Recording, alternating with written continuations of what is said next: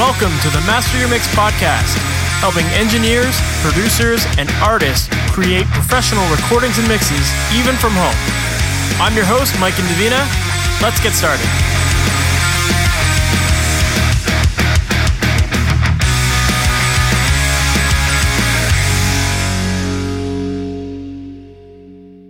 Welcome to the Master Mix podcast. My name is Mike Indovina, and thanks so much for hanging out with me today.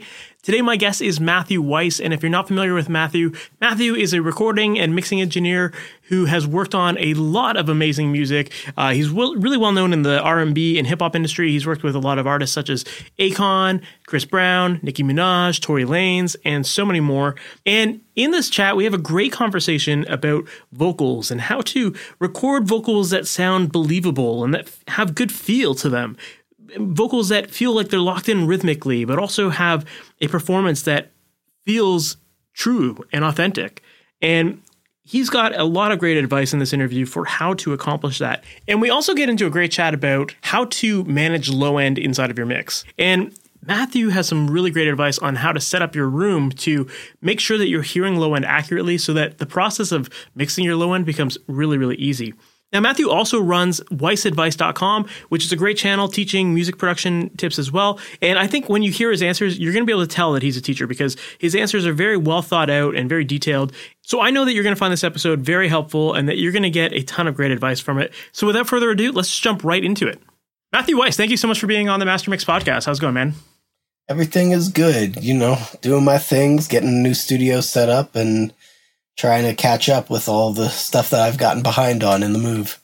Right on, man. I love it. Well, I had to have you on the podcast because uh, over the years, I've had so many people send me emails saying, Hey, have you seen that Matthew Weiss guy? You guys look like you're either the same person or your brothers or something. It's like, so, so I had to like have this podcast so we have two different voices and people can finally say that it's, it's different people. but you got True. the beard, you got the beard going now. So, yeah, that's, that's how you can tell us apart. Absolutely. Yeah. no right other, on. no other dissimilarities. No, not at all. I, well, I think we're the same age and everything too. So, uh, I mean, maybe, maybe we anyway. don't look the same age. You look younger. Uh, are you 1984? Yeah, same here. Yeah. Oh man, you must nah, have you... a way better diet than me. I don't think so. I think it's just a camera angle. It's all good. that's what it is. It's, the, it's all the camera angles. Okay. Yeah, sure. We'll go with that. Right on, man. Well, for people who might not know you or aren't familiar with uh, the stuff that you've worked on and how you got into music and your story, can you give us that background? I'll try and keep it quick because, man, if you don't know who I am, that's just going to be boring.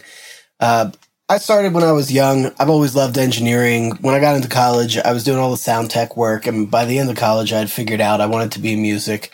Uh, terrible at every instrument I ever picked up, but pretty good at judging other people. So went that route, got an internship after college, moved on, got an assistantship uh, in New York, and then finally got an in-house position in a small project studio in Philadelphia.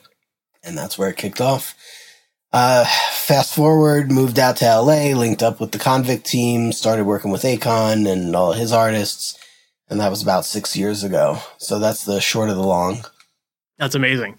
Well, I mean, that's definitely a short version of it for sure. Because I imagine that there was a lot of steps to get to all of these different things you've been up to. Um, so for you, you said you started kind of mainly going with the live sound route, and that was kind of your your first kind of gig in the industry. Would you say? I mean, I don't know how in the industry it was, but my first gigs were all live sound. Uh, in college, I was doing the sound tech work, which was mostly live sound, and then when I got out, I was waiting tables, but I was also doing the live sound at a place called Chris's Jazz Cafe. So that was my first really like official paid gig in the world of sound. Yep. And did you feel like when you finally transitioned over into the studio side of things, did you feel like that live background like impacted the way you approached working in the studio? To a degree. I didn't spend as much time in live. You know, there's there's live like working at a nightclub hitting the buttons and that's not really quite the same as people who are like serious monster live sound engineers, you know, and you get a different set of training. So I'd, I'd like to wax poetic and say yes, but in reality, I kind of was already on the studio trajectory since I was in high school. It's always where I wanted to be. Mm-hmm. Yeah, it's true. It's true. Like there's definitely a couple different approaches you could take to the live sound world, and you know, some people are definitely way more invested into the way they carry themselves. And actually, I feel like the people that are the best at it are often the people that do translate really well to the studio side because they pay attention to those little details. And then you get those other guys that are just like, you know, I was at a show recently and the sound guy was literally just on his phone the whole time and not even like I don't even think he realized his fader for like the left side guitar was completely all the way down and, and so no one was hearing it. It's like how do you how, how do you have a job doing that if, if you're not going to pay attention and care about the work you're oh, doing? Right? Because it doesn't pay shit. those jobs don't pay very well. I I was barely getting paid, so I didn't I didn't watch my phone or anything like that. But I mean, I didn't really exactly care. Fair. Yeah. So so then when you got into so you did this the live thing and then you were like you said you were kind of always wanting to get into the studio world. So how did you ultimately work your way into being in a studio then? I I sort of forced my way in. Uh, basically, I was bumming around Philadelphia and just telling everybody like, "Look, take me into the studio. I'll do the work." And I even helped a couple of bands pay for the studio sessions so that I could engineer them. And one of those bands uh, was a jazz trio, and we went to a place called Studio E. Uh, and uh, I told the owner, Bobby, I said, you know, I know it's a little unorthodox since I'm the client, but I want to do the engineering. So I I did all the engineering. He just sat back and collected an easy payday, and then he said, "Hey, why don't you come back next Sunday? We got some drum tracking to do, and you know how to do it." I said, "Yep, I'm here." That's awesome. You know, it, it's funny because I, I keep feeling like there's this recurring theme on the podcast of people who say that they made their way into the industry just or made their way into studios and into these roles of being a, a head engineer or, or, even an assistant uh, just by asking and and like you know just going for it and actually presenting themselves as available for this stuff uh, yeah. because so many people don't do that they just think okay well i've been told as an intern i'm supposed to just shut up and stay quiet but at some point maybe you have to kind of prove that you're you're wanting to go beyond that or or help even further. There's an expression that goes be hungry not thirsty. So as an intern, you know, I've had interns it, it, plenty in my day and the ones who are measured in how much they want to get in the chair and are are polite and thoughtful about it, those are the ones who get in the chair. And then the ones who are insistent and off-putting about it are the ones who ultimately never have a career, as far as I can tell. Oh, so you have to you have to use a little bit of sense. Can't just bum rush it.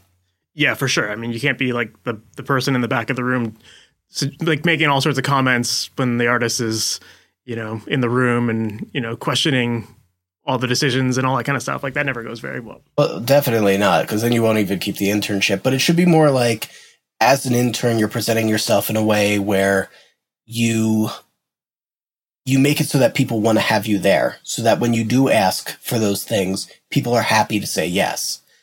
And if you haven't done that you're jumping the gun and it's off-putting. Absolutely. So so then you you got into the studio you started working there um, and then at that point like you you mentioned that you kind of came from a bit of a background working on a lot of jazz music and now you're doing a lot more like hip hop and R&B and that kind of stuff was the studio what kind of stuff were you working on at that studio? Was it similar music like jazz or was it? A lot of it was like old r&b so bobby used to be a member of a group called mfsb and uh, the Salsoul orchestra which were part of a bigger conglomerate called the sound of philadelphia which is run by gamble and huff. And so he was a session player and writer and producer with a lot of big acts. So the people that i was working with there were like Bunny Sigler, who was, um, I believe, the second lead singer of the Trammps. Uh, my first session, the one that I actually was asked to come in to do drums for, was for George Clinton. Oh wow, uh, that's a big yeah. session to do for your first one. yeah, well, I didn't even know it until like halfway through, because otherwise it was just you know I was just recording drums, just like anything else, and and it never really changed because it was just recording drums like anything else, really. Yeah. uh, Ronnie Spector was uh, probably my favorite client to work with there. She was one of the original rock and rollers who unfortunately has now passed away, but you know, that was a great that was a great set of sessions. That's amazing. Yeah, it's funny that you mentioned the that that you didn't even really notice that you were working on a big session for your first one because I think that that is kind of the the mark of someone who is doing a good job at all times, which is what you should be doing, right? It's like it's not like you should be stepping it up just because you heard there's a bigger client coming through. It's you always have to be giving it your all and you know doing the, your best work right up front. Yeah, I you know I had a conversation with Akon once where he I don't remember what led up to it, but it was like a semi argument, and he was like, "Oh, so you're just treating me like any other client now?" And I looked him dead in the eye and I was like, "Yes, that's exactly right. I'm treating you like I treat every other client." That's amazing. Well, it, yeah, it's like you know it. I don't know how much different things could be, and and if and if they do change, then like, is it to the detriment of the creative flow of the session and all that kind of stuff, right? Yeah, I mean, the, the only differences between clients are how they like to work. That's all. Yeah, absolutely. Well, it's interesting. So, like, I, I did want to ask you about working with Akon because obviously he's a major artist, and I know that you were hired on to be his like his recording and mixing engineer. And so, when you're working with someone of that caliber, obviously your level of attention to to detail needs to be really high, and you need to be producing great sounding vocals. Um, so I'm curious to know, like, when it comes to working either with Akon or just uh, in vocals in general, do you have any tips for getting great vocal sounds? Yeah, um, the number one thing that I would recommend is just get a really good sense of pocket. Vocalists tend to struggle with rhythm. Uh, anything that is not percussive in nature is there tends to be a little bit of struggle with rhythm. And so that's one of the things you're going to have to make up for. And it makes such a huge difference. I think it's a bigger difference than even pitch. I think hmm. you can be pitchy, but if your if your rhythm is good, people will still like it. That's true because you, I mean you can always correct things tuning wise and all that stuff afterwards. But the delivery has to be there and it has to feel locked in with the rest of the beat and everything, right? But you can also go back in time and and see how many pitchy moments there were throughout so many classic records. But you'll notice that the rhythm in the pocket is always good. You know, Jimi Hendrix comes to mind immediately. Uh, he was not a good singer. He was a, he was an emphatic singer. He had a lot of heart, and and he meant his words. And I think that's what made it translate. But in terms of his actual singing technique, it wasn't very strong. But his rhythm was impeccable. Mm-hmm. Absolutely right. So then for singers who maybe struggle with that rhythm and, and feeling like getting it locked in, what are some of your tips there for making them kind of identify that beat a little bit more? Uh, so I would say this, if you're working in a DAW and you're set to 44 1 or 48, they're close enough, doesn't really make a difference. Set your, a nudge. Uh, in Pro Tools, it's called a nudge. In other DAWs, it might be called something different, but it's where you are, you can shift regions left or right by a certain increment. So set that increment to 600 samples or maybe even like 1000 samples. Uh, maybe start with like 1000 samples. And after you record, shift it in each direction, back, forth, and just take note of the feel and how the feel changes. You know, especially if you're working with something that already felt right, so that you can hear what it sounds like when it sounds out of pocket. And then as you start getting used to the way those, those feels will change, because it won't just change the time, it will also change the feel. Then you start scaling down narrower and narrower. Go down to like 600 samples and start shifting things around and start feeling the difference. And then go down to like 300 samples. And three, once you can feel the difference between 300 sample nudges, you're going to be able to tell when somebody might be in time, but maybe not necessarily in pocket. Hmm. Good point. So then, how would you describe the difference between the pocket versus being in time? Then, because some people would say like the pocket is that you're locked in, but you can be relative to the other instruments. You can be on tempo, meaning your internal time is correct, and you can be within the range of the rhythm that other things are outlining. But you can be a little bit ahead, or you can be a little bit behind and those are still within the same range of what we would consider being in time, but there's a feel difference. And, you know, if you're a bass player, you, you're 10 steps ahead of me on this, right? Because you're very used to playing behind the kick drum. They'll say, you know, a lot of times in funk music or in, in rock music, you're playing a little behind the kick. And that creates this pocket that, that makes the kick almost feel longer in a way. So it makes the groove feel heavier Whereas, you know, maybe if you're playing like punk rock or something, you might be playing your bass a little ahead of the kick, and that creates a sort of tension and speed to the record that almost makes the record speed up, but in a not totally comfortable way. And these things are are really more feel than actual like you know what I mean? Mm-hmm. So then, is your approach that you would typically record someone then go through this exercise that you just described and then once they've identified where things should be sitting you get them to go back and try to like get it closer to what what they were just hearing with the edit or is this more of like a thing that you just do in post and fix it up after the fact?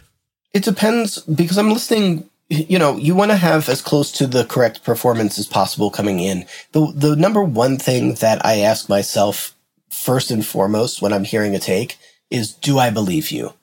Because you, you can EQ, you can time shift, you can pitch shift, but there's no device that expressly controls conviction. And if a record doesn't feel believable, there's nothing that's going to ultimately change that. Whereas if, if the performance is believable, then everything else that follows, that can all be adjusted within a certain, you know, certain reasonable limitations, but it can generally be adjusted. So conviction is the number number one thing. Mm-hmm. And is that something that you feel is easy to coach people through when it comes to vocals? Because because no. like, the thing is like so many of these lyrics that people are singing they're they're they're very personal lyrics, but sometimes people have a hard time conveying that like like you said like making it believable because they're kind of embarrassed to like be saying these things out loud sometimes right so like to, to get that actual true emotion can definitely be a challenge i think right it, it really can be. And actually, I, I've been a fly on the wall as an engineer in a lot of sessions where the coaching is done very badly. There's this, uh, this belief that in order to be a great vocal producer, you really have to be hands on and you have to be putting yourself into everything all the time, you know, coaching the artist, telling the artist, talking to the artist. But in reality, artists don't typically respond well to that two things happen. First, they become self aware, and second, they become self conscious, which are not exactly the same thing. Self aware meaning that they are now in their own head. So instead of being free with their expression, they're now logicking their expression. And self conscious meaning they're also becoming aware that you're observing them.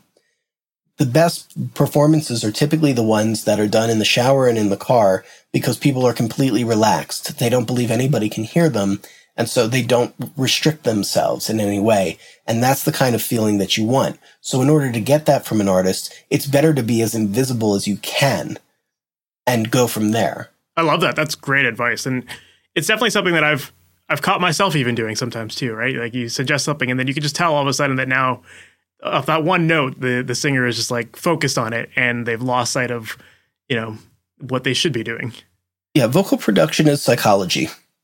So if you want to become a great vocal producer, you want to start talking to therapists and reading some psycho- psychological handbooks and things like that. Uh, there's a few good tricks that work for some people, don't work for everybody. But one of the things that I find is that if somebody's technique is getting in the way of them being able to be completely free with their expression, if they have any kind of fundamental rudiments in their singing and aren't kind of just like kind of doing whatever, I ask them to show me how to sing it, as opposed to me telling them, you know, oh, sink into your hips more, or oh, relax your shoulders, or, you know, find your core again. That can work for certain types of singers, but the, the end result of that tends to sound very trained. But if you get them to show you how to do it, what they're not doing is thinking about how they're doing it. They're thinking about how you would do it. And so it takes their mind frame from being that self-conscious mind mind and removes it. So weird stuff like that that feels a little counterintuitive. Um, the other thing is just to make sure that they know that they're in a safe place because it can feel like they're in un- under a microscope when they're under a microphone. And you know, I'll goof around with artists. I try to make it feel very light and very easy. You know, I, I don't watch clock really if I'm on hourly or whatever it is. And I'll goof around. I'll sing songs. Sometimes if a, a, singer needs to get into a vibe, I ask them what their favorite song is and get them to sing that. And, and I'll sing along with them. And I'm not a great singer. Um, I, I can be okay at times because I know the background, but you know, I'll kind of fuck it up on purpose anyway, just to be too completely goofy and out there to let them know that they can be vulnerable. If I can be vulnerable, they can be vulnerable. Of course. Yeah, I had one guest earlier, uh, James Paul Wisner, and he he said that one of his approaches to getting vocal takes that just feel authentic is sometimes to, you know, the singer will go through a bunch of takes and then he would say, you know, on this take, just do something completely different just like something that you think is going to be horrible and or like you know just like something that doesn't feel natural and those were often the takes that he said where you would get some sort of like real body reaction to the way they were singing things. And and often you know you cut and paste little bits from those into, into the final take because that was where people were like the most authentic. Right. Because they're removing that mindset that logical mindset of how do i how do i perfectly deliver this? And then thinking about technique and and you know trying to nail the pitch and the time. And you want to remove that and get them just to be emotively conveying the meaning of the words. Yeah absolutely. So then when it comes to creating that um, atmosphere for a singer to to feel comfortable and to be able to be authentic with their their performance. Like you kind of alluded to this earlier when you said that Akon and you had that conversation about, you know, am I just another client? Like, and how you said that some people just kind of ex- have a different expectation of how the session's going to run so that they kind of get get what they're looking for. So how do you create that vibe in the studio? Like what what can be done to make a singer just feel super comfortable and, and give you their true self? Well, don't take that out of context. That was okay. regarding not something that was happening during a session. That was us discussing something that had to do with the actual working relationship. In session, the artist is the most important person in the room. And, you know, in session, you want to make sure that they have the confidence, like an unshakable kind of a confidence. And so that means whatever they say goes, basically. I mean, obviously there are certain lines that you wouldn't cross, but you know, if, if they want to mouth off or act crazy or be weird, you know, you support those things so that they don't feel like they can do any wrong basically anything that gets rid of those inhibitions is typically the way you want to go. Makes sense. Yeah, and I apologize for taking it out of context. Obviously, we didn't get into the context there, but but um, but uh, yeah, that makes sense. And I agree. Like you definitely have to always make the singer the the priority in that moment. Really, like whenever you're working with an artist, like whoever's recording, that's they're your priority. You're just focusing on them and making them feel comfortable to get that right performance. Yeah, before and after session, every client is equal. But during session, that client is, is the most important client. So I don't, I'm not picking up my phone for another client if I'm in a session because there's no client that's more important than the one that I'm in session with. Absolutely. That makes sense. Yeah. Um, so then speaking of vocals and the, you know, once you've got these great performances and they feel believable and they're locked in rhythmically and all that stuff that we just talked about, when it comes down to like the mixing side of things, what are some of your tips there for getting a vocal to sit clearly in a mix? I think it's it, it depends on the role of the vocal, but in the styles of music that I typically do, the vocal is very much a focal point, and that's going to be true for probably most of the people that are listening. So I generally like to. there's two conflicting things to this. I tend to like to get my vocal to have the sound that makes sense for the record, and then everything else caters to that. At the same time, I don't necessarily start with the vocal.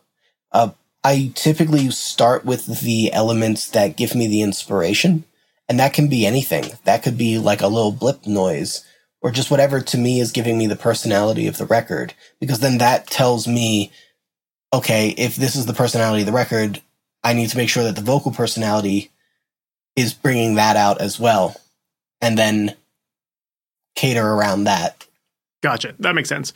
So then, when it comes to um, those other elements, then because you're not focused on the vocal, is it typically that you're you're kind of just getting your your bass mix going, your instrumental, let's say, and then you're just kind of uh, carving out some space on those tracks that you know typically a vocal would sit better with? I don't carve out a lot in terms of like EQ stuff for the vocal. Um, there's this really interesting thing psychologically as human beings that when we hear a voice, we focus on it. So I just need to make sure that nothing is distracting. And a distraction is not the same as like a frequency masking thing. There will be times when uh, the frequency masking from other instruments will become issues. Um, that's very typical of like vocal and acoustic guitar. And so then I will do some carving, but a lot of the times when you're working with programmed drums and synths, you don't really have the same kind of issues. So it's more about just making sure that anything that's taking my focus away from the vocal is doing it in a very deliberate way or is not doing it at all. Gotcha. Gotcha. Then what about like compression? Like what's your approach with vocal compression? Because I know some people swear by like just slamming a vocal real hard just to keep it really leveled up, leveled down and and you know it doesn't it can just sit on top of the mix because it doesn't really move too much. But what's your general approach there? So when when you're looking at things that way, you're looking at it from a sonic's point of view. And I think that there was a little bit of that in the last question too. And I, I don't typically stress the sound of something, which is a little weird as a sound engineer, but you know, let me explain it. The end listener doesn't really hear exactly the sound of a record. That's not what they gravitate toward. What they hear is the feeling of a record. And sometimes records that sound like absolute shit feel really good. I can think of lots of songs, you know, and people will get mad at me, but by today's standards, especially some of those older songs, you know, a lot of Led Zeppelin songs, the kick drum is basically non existent. Jimi Hendrix, a lot of that stuff was demos from his living room. Uh, Bob Marley Redemption song, that acoustic guitar recording does not sound good to me. Uh, but these are amazing songs because the spirit and the feeling and the heart and the musicianship is there you know, uh, pumped up kicks comes to mind pretty quickly when I talk about this kind of stuff. From a sonic point of view, that record is a mess. But because it's a mess, it works. Some things work when they're very clean and organized. Some things work when they're dirty, and most things work when they borrow from both points of view. The dirty things need to be dirty, the clean things need to be clean. So the question to circle back to compression is what is the feeling that you start getting when you use the compression?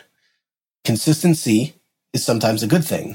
But when you lock something in place and there's no dynamic, what happens is you create tension because the inflection of the voice and what the voice is psychologically cueing people to hear is a rise in volume, but that rise in volume is never happening. So you get tension. It creates an effect almost that's similar to actually like putting pressure on a vocalist's neck when you start to really dig in on some compression. And sometimes that's exactly what you want because you want that tension. Sometimes that's exactly what you don't want. So the question is, what feeling are you going for? Then figure out how you're going to set your compressor. The only sonic thing that is sometimes a consideration with compression is just making sure that there aren't any really dynamic overs. So if you're recording drum kit, you know, sometimes a little bit of limiting or compression can be good just to make sure that you're not getting unwanted overs.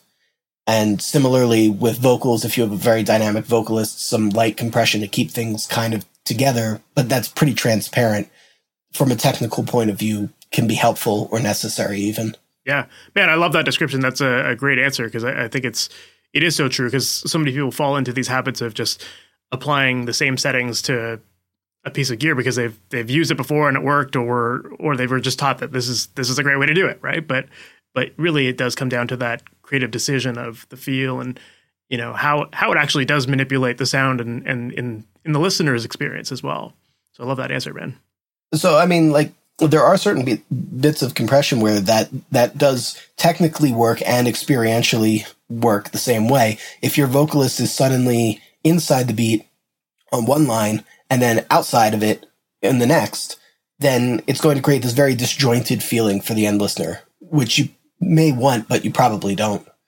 So there's there are certain principles that do function correctly, but I think that people don't actually examine why. Yeah, it's funny. I was listening to a track yesterday. It wasn't necessarily the vocals, but um, we were, my wife and I were driving somewhere, and, and we even heard we heard this um, like it was like a bus compression thing, or maybe it was an automation move with a specific track. And just as soon as this, like the chorus kicked in, it just got blaringly loud for like you know, like half a second.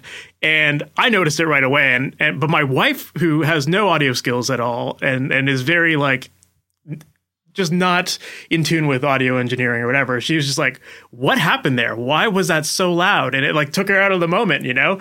And and I think that that you know that going back to what your point is there is just like the feel is the really big thing and making something that has that um you know, thinking about it from the from the audience perspective of how they're going to react to this and and what's the impact that's going to happen with it, and you know, you have to be careful about your settings to, to make sure that they work properly. Um, also, because I know you work on a lot of like hip hop and R and B records, and, and one of the questions I wanted to ask you when it comes to vocals is in regard to auto tune.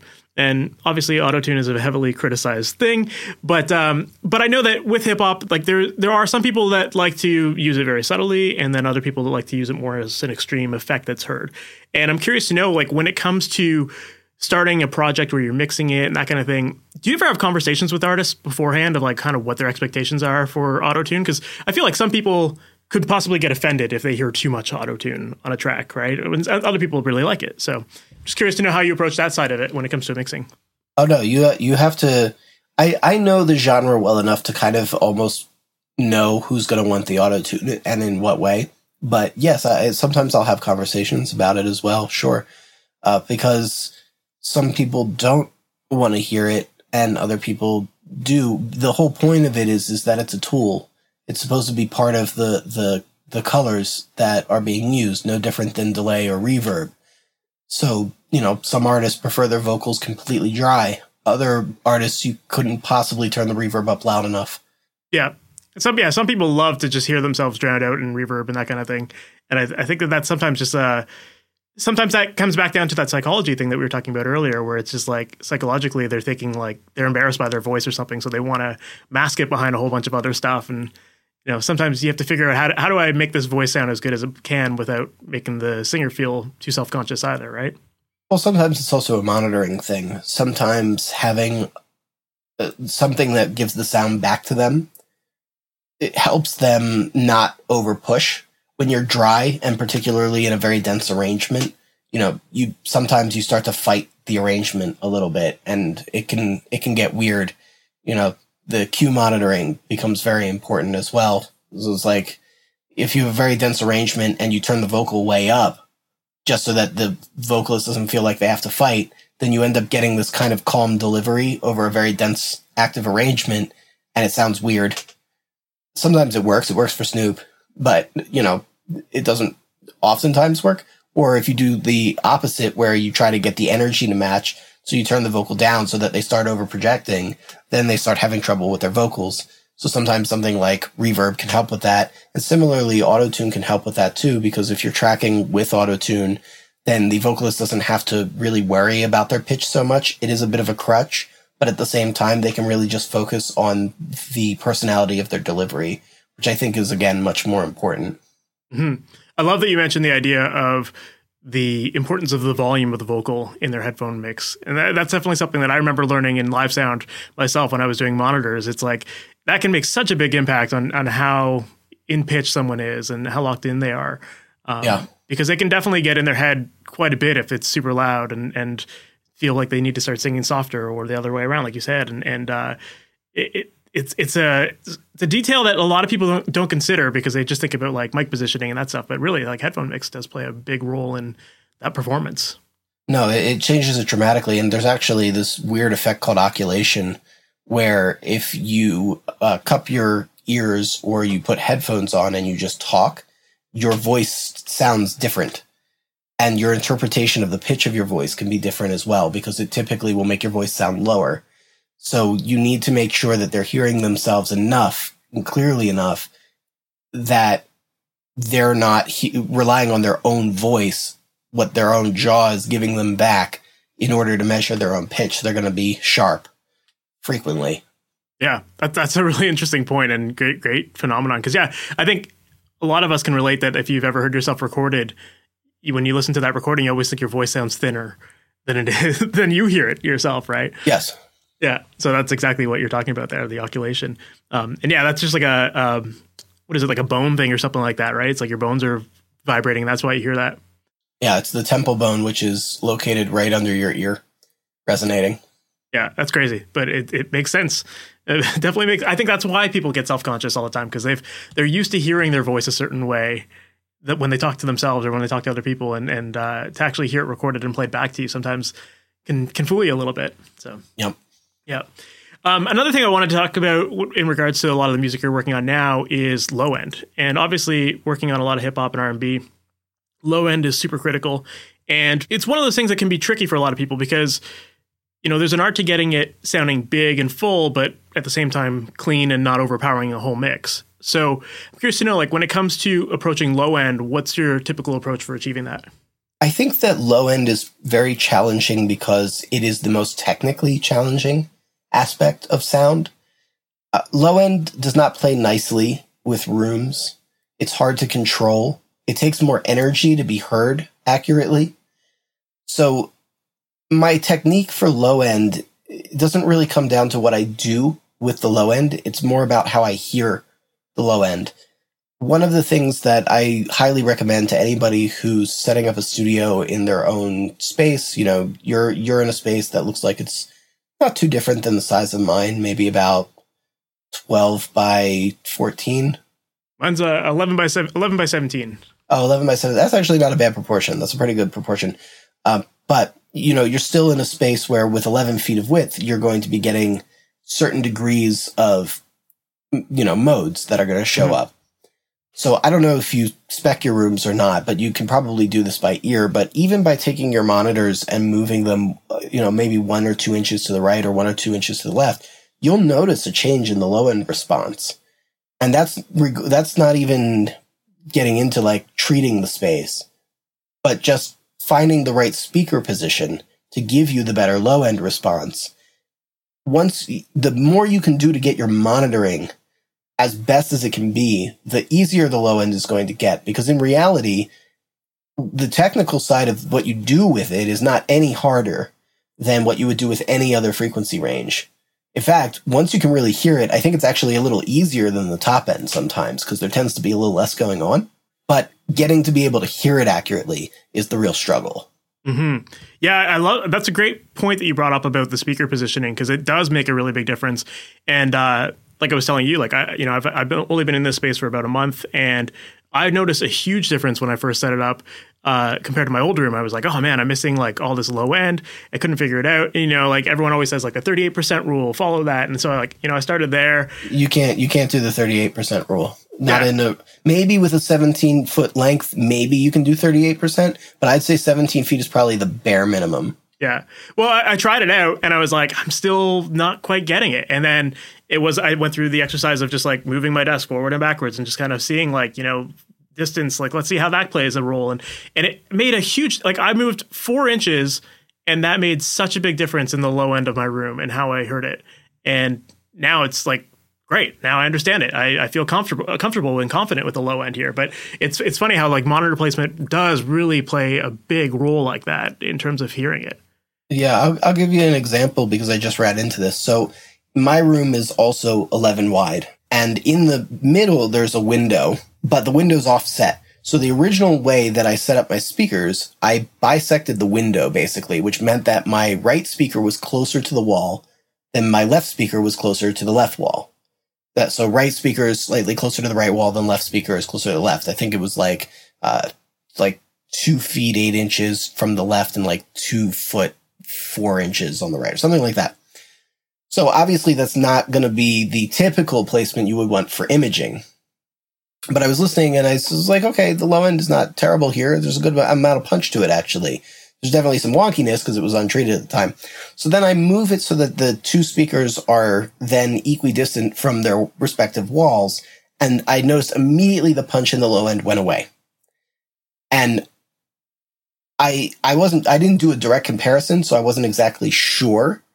And maybe I was just hearing it differently. But then I spec it. I spec the right speaker where it was at. And then I moved it two inches to the right and spec it again.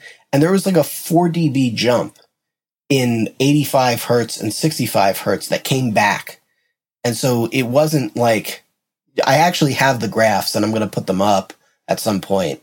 So I, I'm not sure where, probably on Weiss Advice, my YouTube channel. But just that two inches really made a very significant, like not subtle at all difference. Yeah, it, it, it it's it's such a crazy thing, right? It's like people kind of rush through that process of setting up their equipment and you're doing yourself such a disservice by doing it that way if you actually like you know really move things around and, and listen critically and, and like you said like measuring your room um, it can really set you up for success from that point forward, right? Like just spend a little bit of time doing it and you, your life will become significantly easier because you're not trying to make up for deficiencies in your room. Yeah, and I think it also depends on what you're doing too, with with how deep down that rabbit hole you need to get. If you're producing, I think that basic superficial treatment is probably fine. If you're very serious about engineering, you should have a calibration microphone and you should know how to spec your room. And, and nobody wants to hear that because that's a lot of work and sometimes it requires learning a new skill. But you have to be able to do this because that's part of what engineering is. That's how I got the gig with Akon, basically. I came in as a technical consultant for a studio build because I'm an engineer and that's my job, you know?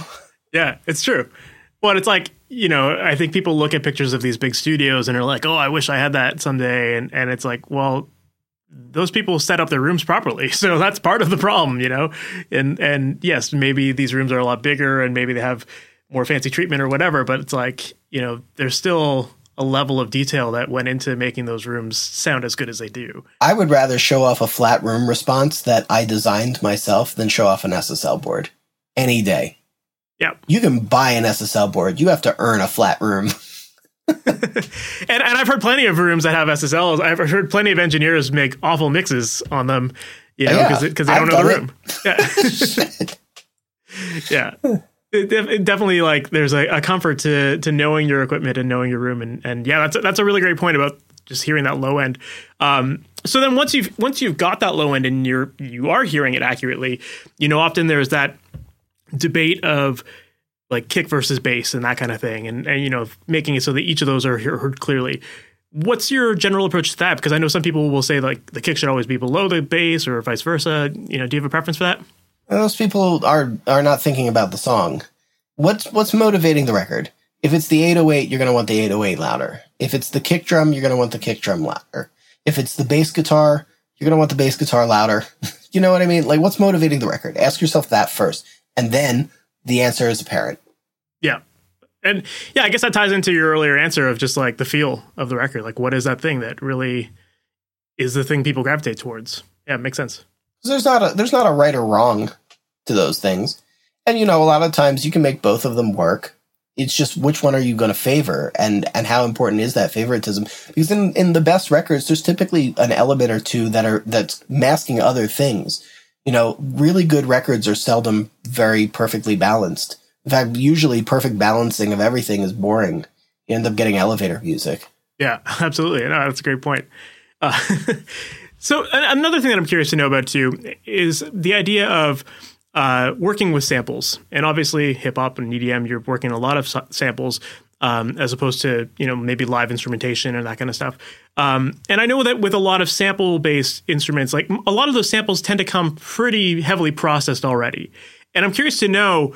Do you find that that changes your approach to mixing at all? Because, like, do you ever think, well, the artist or producer has already kind of chosen a sound that they think sounds finished? Like, does that have any impact in the way you approach mixes?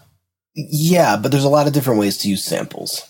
Um, there are samples like like samples of drum one shots, in which case, you know, by default, I tend to assume that the producer sent what they wanted to hear. And so a lot of the times I do very little tweaking on those actual drum one shots, especially nowadays, because a lot of them sound really fantastic already out the gate. Uh, and then I just cater around those kinds of things. But then there's samples like entire arrangements of like a record bite where it's like an entire completely recorded and produced song that now other things are showing up on top of. And I kind of can think about that two ways, depending on how the sample is being voiced. It can either be like if you picture a room, the sample is a mural on the back wall. So it's bright and it's colorful and it's there, but everything else is in front of it. Or the sample can actually be doing the work of the arrangement, in which case I'm doing the opposite. I'm digging into the sample and going, oh, we really need to hear the bass more from the sample. So I'm EQing up that bass or, you know, there's a piano on the side that's adding a really nice color that maybe wasn't so important in the original record, but actually kind of feels like it's connecting with the record here. So I'm doing some kind of crazy weird mid-side EQ in order to bring up some kind of a piano sound or something like that. So it really depends on what the sample is doing arrangement wise. That makes sense. And I guess it, it kind of goes back to what we were talking about earlier, where like if you're having conversations with the artist ahead of time, you kind of already have an understanding of what what they want in the end sometimes, right? I think also if you know the culture of the music, you know, one thing that people say is that if you can mix one thing, you can mix anything. And I don't believe that that's really true. I think it's true to an extent, but I think if you really understand the culture of a music, then you a lot of times don't need to have th- those conversations. You kind of already just know. But if you don't know, yeah, ask. Yeah, and I, I agree with you. Like it's like the more you, you the more you've listened to that style of music, the more you pick up on kind of the expectations of that genre and you know that that's going to guide so many of your decisions whether it's eq or volume or you know compression or whatever like all of those things are going to come into play because you're already familiar with the expectations of the audience in that that genre yeah, yeah. Um, another thing i wanted to ask you about is uh, Weiss advice. You'd mentioned it earlier, and uh, and obviously, like with Weiss advice, you're you're helping people really understand how to mix in the pop and R and B space. And I was wondering if you could tell us a little bit about that. I'd like to believe that I'm just helping people mix in general. Okay. Uh, I do actually have a fair amount of rock behind me. I, I won a Spellemann Award actually for a rock record back in the back in the back in the day. so I mean, I'm not a stranger to rock and roll music, and I love rock and roll music. The only thing that I don't do a lot of is metal specifically. I'd love to, but I just don't get hired to do it. Um, with Weiss Advice, it's it's a little different than a lot of online platforms because I'm really interested in helping people become better at what they are doing as opposed to showing people only what I am doing and so giving them, you know, a model to work off of. I think there's some legitimacy to creating a model for people. But in reality, every experienced engineer and producer is going to be so different that those models aren't necessarily going to translate to everybody. I think it's more interesting and more valuable to be able to look at what somebody else is doing and say, okay, these are the choices they're making. This is what they're gravitating toward. This is their style. How can we bring that out? How can we emphasize the good things that they're doing and maybe get the stuff that's inhibiting them out of the way? So that's the premise of that uh, there is the channel on YouTube where it's me basically just sharing my ideas. You know, I love to talk about what I do. You love to talk about what you do. It all comes from the same place. Uh, and I try and sort of put the inspirational stuff in there in a way to really try to get people to do it on their own and, and learn to hear it themselves because that's the starting point. But then I have the website where there's a lot more connectivity going on. I have a Discord group. You know, there are archive tutorial, full length archive tutorials. So there is that kind of like, you know, watch, learn, observe. But then I'm trying to do really, I'm, I'm doing uh, like maybe two webinars a month as like the typical, but really at times I've done webinars every day of a week. You know, trying to go and do as many of those things where people can actually sign on and we can go over a record in real time and get a conversation going. And then also doing one-on-one coachings so that I can hear what they're doing. And then, you know, they can post it up in the Discord and we can talk about it, those kinds of things. Yeah, very cool. I love that. And I think you brought up a really good point too that is something that I've always approached my own teaching side of it as well with, which is that it's not just about modeling what someone else is doing and just like saying, you know, here's what I did to a mix. Now go do this. Like copy these settings because it really doesn't work that way. Every song is different. Every mix is going to be different. So I think it really does come down to understanding the thought process and how someone makes the decisions that they make. Because once you understand that, then that will make you a better mixer because you know how to troubleshoot the various scenarios you're going to find yourself in. And and that's definitely something that I found with your content that I really appreciate is that you do it isn't just like do this you know this is what i did it's it's it is you do understand the thought process behind it and i think that that goes a really long way it's more important because there's so many there's not a lot there's a, couple of right objectively right and wrong decisions that you will make in the course of a mix but the m- really vast majority of what you choose to do in engineering but especially in producing it's ambiguous. There isn't necessarily a right or wrong. You need the threads of the ideas to connect. And that's what's going to determine if the choices are right or wrong. Absolutely. Yeah, I think about even just my own experiences, like early on working in studios and assisting people, and you'd see one person do do something one way, and then see another person doing it the other way, and if you only learn from one of those people, you would think that that's the only way to do it. But when you see both sides of it, you're like, oh, why why do you do it this way, and why do you do it that way, and and then it kind of starts to make sense. Like, oh, these are all decisions people are making in terms of you know how to get the sound that ultimately they want, and so when you understand those things, it really does go a long way. Do you find that teaching has made you a better mixer? Yes. I, I, I 100% agree with that too. Uh, I, it's one of those things I think where like you just when you start to um, start to teach it, you have to kind of discover what your process is, and you start getting very uh, in tune with those decisions even further. Not only that, you stop doing irrelevant things. I think my biggest handicap as an engineer when I was first starting out was that I was doing things for the sake of doing things and I didn't really know why. And then years later, you get to that point where you're doing a lot less. Sometimes you're doing a lot. Depends, you know, sometimes, uh, but oftentimes in records, it'll be one thing is getting an obscene amount of treatment and weird things going on, and then everything else is getting like nothing. but there's, there's less irrelevant steps. Everything has a purpose. And that's really, I think, foundational to to having those lines connect, to having those decisions interact with each other. The other thing too is is that you know my students and I, I almost hesitate to call them students because they're not really even exactly students. A lot of them are colleagues and peers. Uh, maybe at earlier stages of their career, but even a few at later stages of their career. Actually, one one of my quote unquote students is now more accredited than I am, which I think is kind of neat. Uh, but they give me a lot of feedback because of those interactive things. And I had one who their ideas were so good in the webinar, I got them credited on the mix. it's just amazing. like, you know, so I, it's, you can learn from people at any level. An intern will come in with a fresh idea. A vet will have a way of doing things that they were doing before you even entered the business. And then your peers will just have different ways of doing things. So you can learn from anybody at any stage. hmm I love that. It's, it's so true. It's like you can always learn something new, and as musical genres evolve, as people's tastes evolve, all that kind of stuff, like there's always going to be something new to learn. Um, and yeah, so the, I mean, the, really, uh, kind of the, the foundation of why I was asking that question is just because I feel like I wanted to see your experience, uh, and if you notice that you made you a better teacher, and I'm not obviously saying to people listening to this that everyone should go become a teacher, but I think that there is something to be said for really actually evaluating your process and how you do things.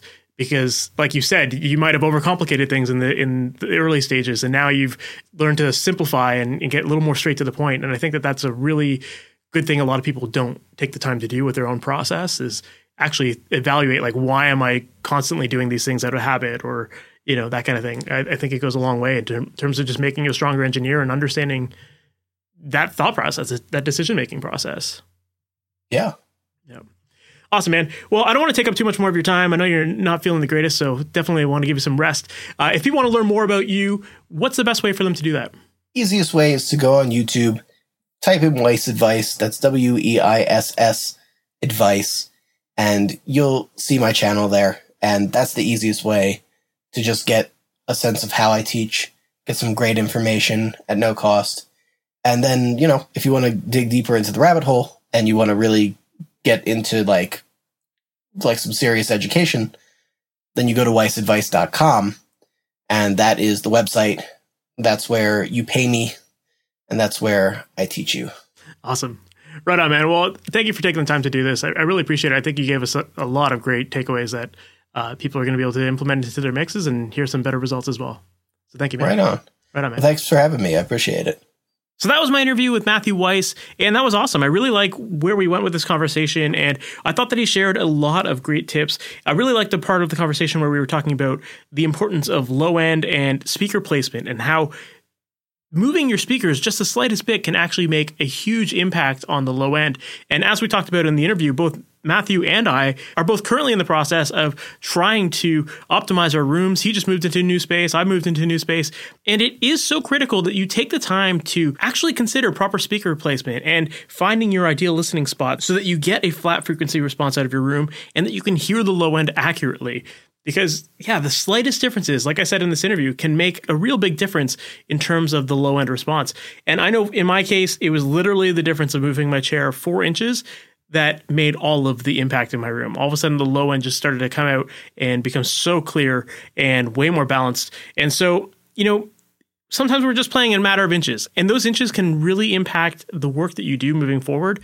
So definitely take the time to actually play with your room and experiment with having your speakers a little bit wider, a little bit tighter, a little bit closer to your wall, a little further away from the wall, and see what sounds best. Because when you take that time, it honestly doesn't take very much time, but when you do it, it's going to set you up for success later on and make your life a lot easier.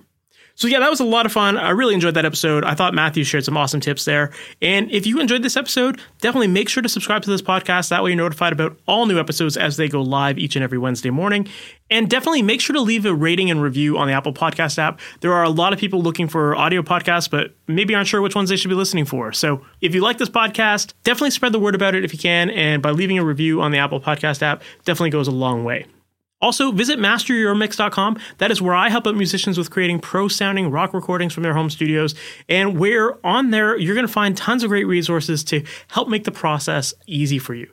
And as I always suggest, one of the first starting points you should check out is a book called The Mixing Mindset. And that is a book that I wrote a little while ago, where inside I walk you through the process of mixing step by step, helping you identify what questions you need to be asking yourself at every point of the way, what to be listening for, how to dial in settings. That way you can ultimately make the sound that you hear in your head come out of your speakers. So check that out. It's called The Mixing Mindset, and that's available at masteryourmix.com. So we've reached the end of this episode. Thank you so much for sticking around to the end, and I look forward to chatting with you in the next one. We'll talk soon. Have a good one.